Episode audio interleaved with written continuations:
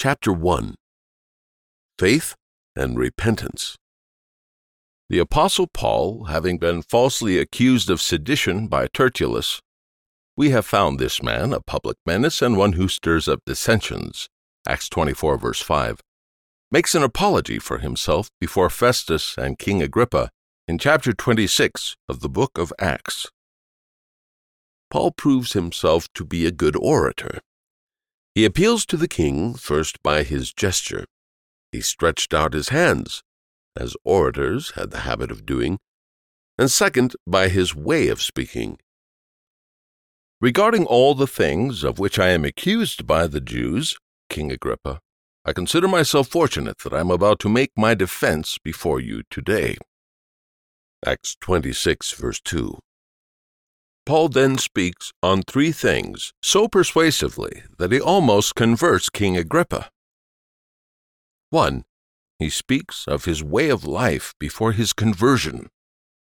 I lived as a Pharisee, according to the strictest sect of our religion. Verse 5. During the time of his unregeneracy, he was zealous for the traditions, and his false fire of zeal was so hot that it scorched all who stood in his way. He locked up many of the saints in prisons. Verse 10. 2. He speaks of the way his conversion happened. I saw on the way a light from heaven, brighter than the sun. Verse 13. This light was none other than the light that shone from Christ's glorified body.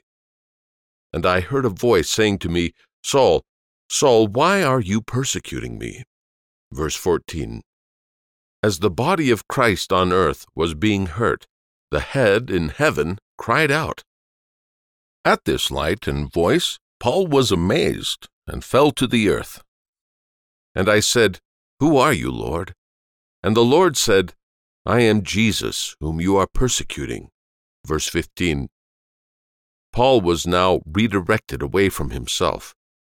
All his self righteousness vanished and he grafted his hope of heaven into the vine of Christ's righteousness. 3. He speaks of his way of life after his conversion. He who had been a persecutor before now became a preacher.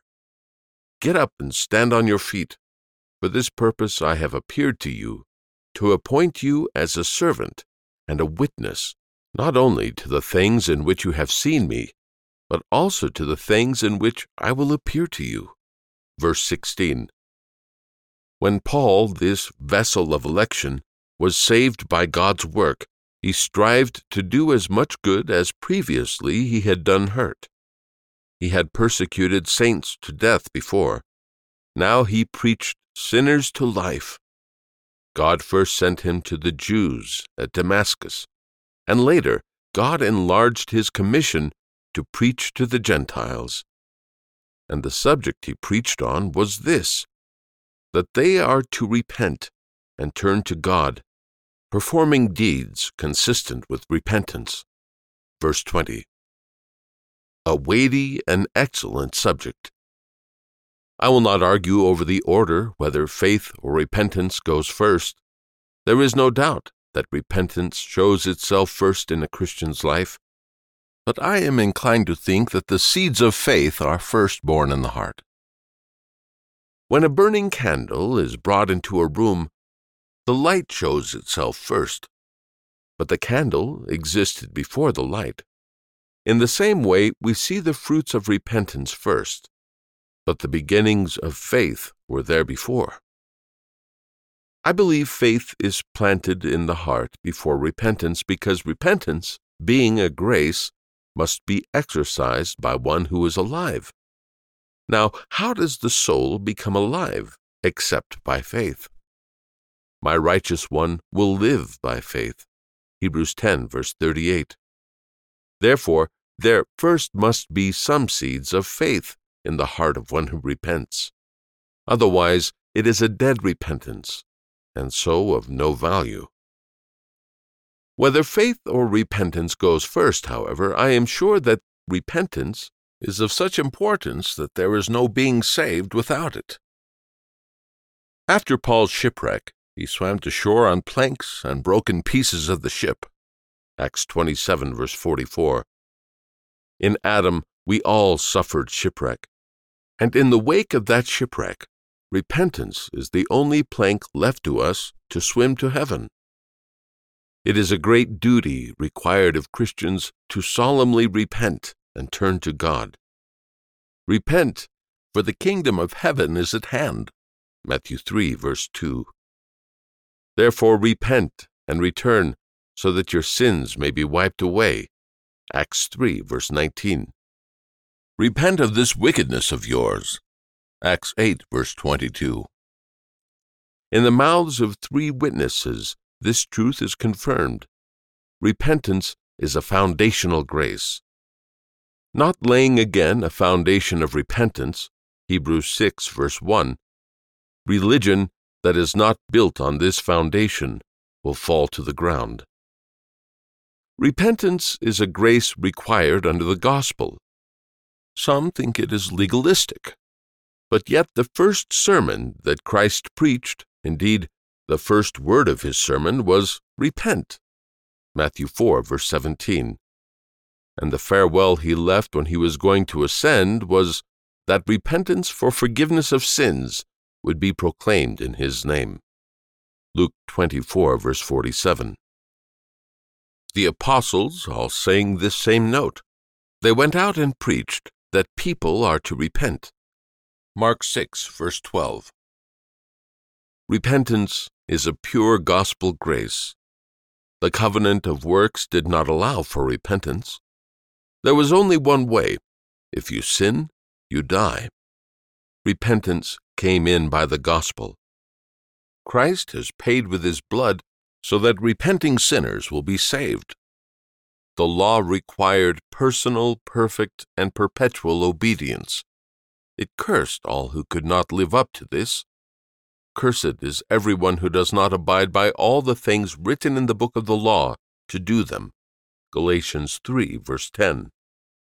It does not say, He who does not obey in all things, let him repent, but cursed is everyone.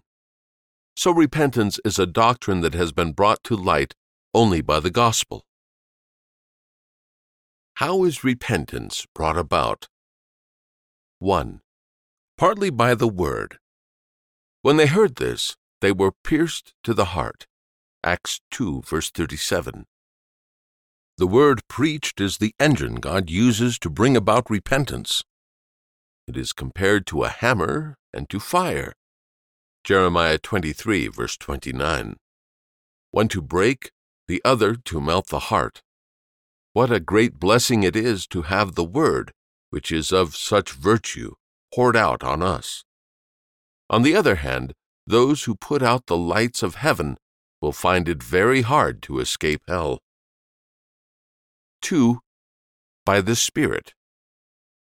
Ministers are only the pipes and organs. It is the Holy Spirit breathing in them that makes their words effective. While Peter was still speaking these words, the Holy Spirit fell upon all those who were listening to the message. Acts 10, verse 44. The Spirit in the Word illuminates and converts. When the Spirit touches a heart, it dissolves with tears. I will pour out on the inhabitants of Jerusalem the Spirit of grace, so that they will look at me whom they pierced, and they will mourn. Zechariah 12, verse 10. It is wonderful to consider what different effects the Word has upon people. Some, at hearing a sermon, are like Jonah. Their heart is tender, and they let tears fall. Others are no more affected by it than a deaf man is by music. Some grow better by the word, others grow worse. The same earth that causes sweetness in the grape causes bitterness in the wormwood. Why does the word work so differently? It is because the Spirit of God carries the word to the conscience of one, and not another. One has received the divine anointing and not the other. 1 John 2, verse 20. Let us pray that the dew may fall with the manna, that the Spirit may go along with the Word. The chariot of the law will not carry us to heaven unless the Spirit of God joins himself to this chariot. Acts 8, verse 29.